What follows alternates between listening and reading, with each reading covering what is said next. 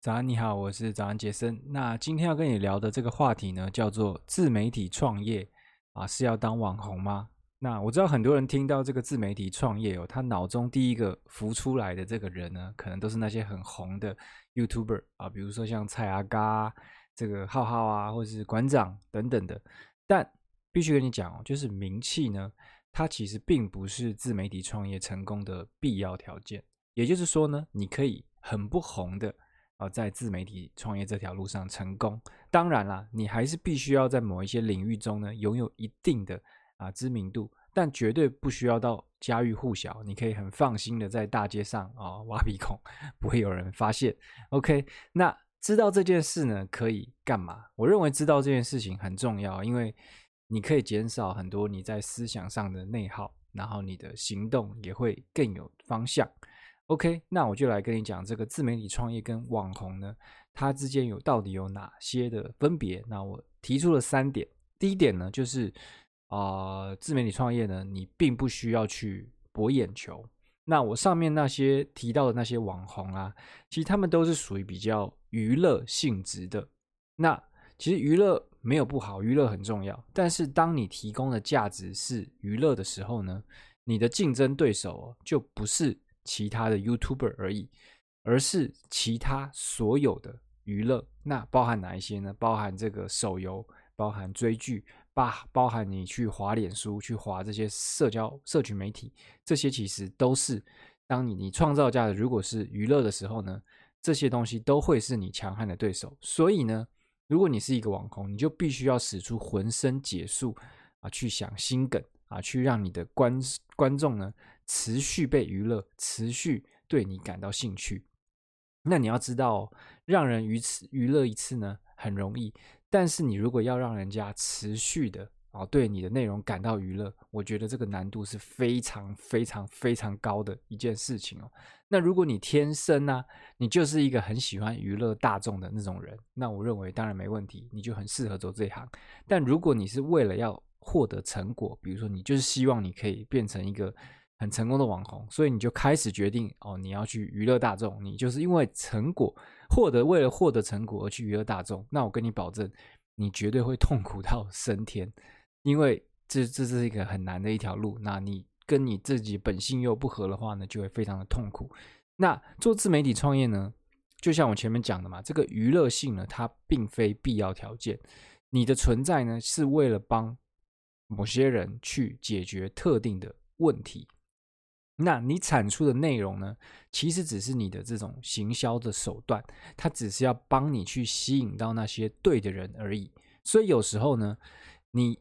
产出来的内容呢，光是只是提到这个事实本身哦，就已经很吸引人了。你不需要去博眼球，想心梗，想说要怎么样可以最吸引人，不需要。有时候你的内容呢，越清晰，越接近事实。啊，反而更迷人。因为像我自己，我有时候读到这种，比如说我真的很想学某一样东西的时候呢，我其实很不希望那个内容里面在里面搞笑，因为 我就是我很认真要学嘛，结果你又在那边给我搞笑，然后弄一些有的没的，其实我不需要。但是这不一定啊，就是有时候如果你的内容呢还是含有一点娱乐性呢，你的受众可能可以再广一点，你可以吸收到一些。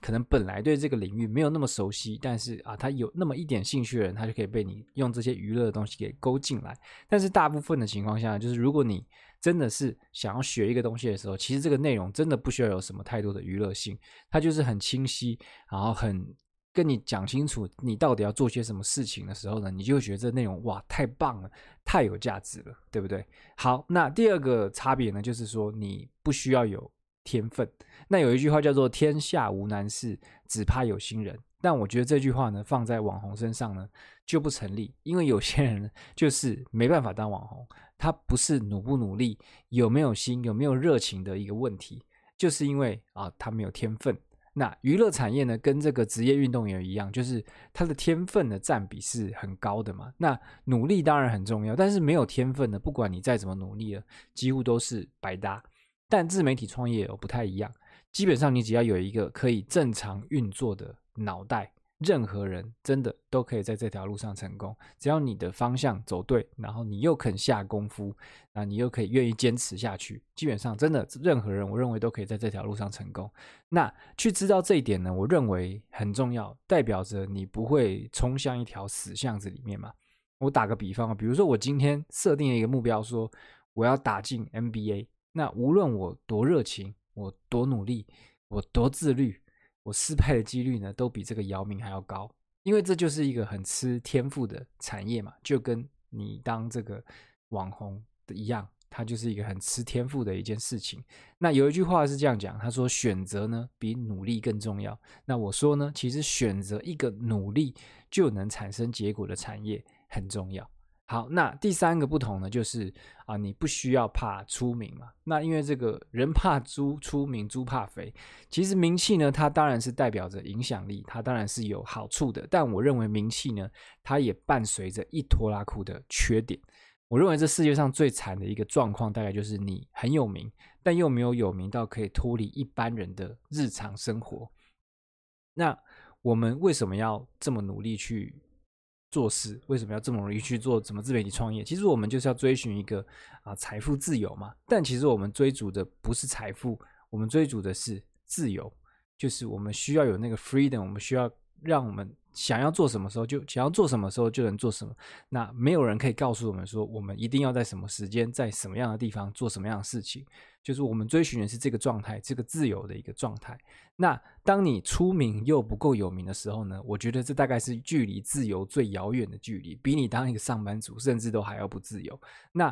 啊、呃，但是但是呢，如果你是做自媒体创业呢，其实你就是不需要大红大紫，你不需要把这个东西当成一个目标。那一旦你发现你自己追求的不是出名，你就可以放心的去冲嘛，因为你不用担心自己卡在这个中间要红不红的这种状态就很可怜。所以啊、理解这一点也非常重要，因为我认为就是很多你有时候执行上的失败呢，不一定是自律出了问题或者是怎么样，就是在于你对一个问题你没有把它想通想透，那你就会变成说。你在一边跑啊，一边回头，你一边在自我怀疑，你在想说我要不要往前冲，我要不要努力去做自媒体创业？但是你又哎，好像怕说，哎，我会不会做自媒体创业？结果就出名了啊，我又不想出名，怎么办？那你就是这样子卡来卡去的话呢，就会很很很卡嘛，你就没办法成功，不是没办法成功，就很难成功，因为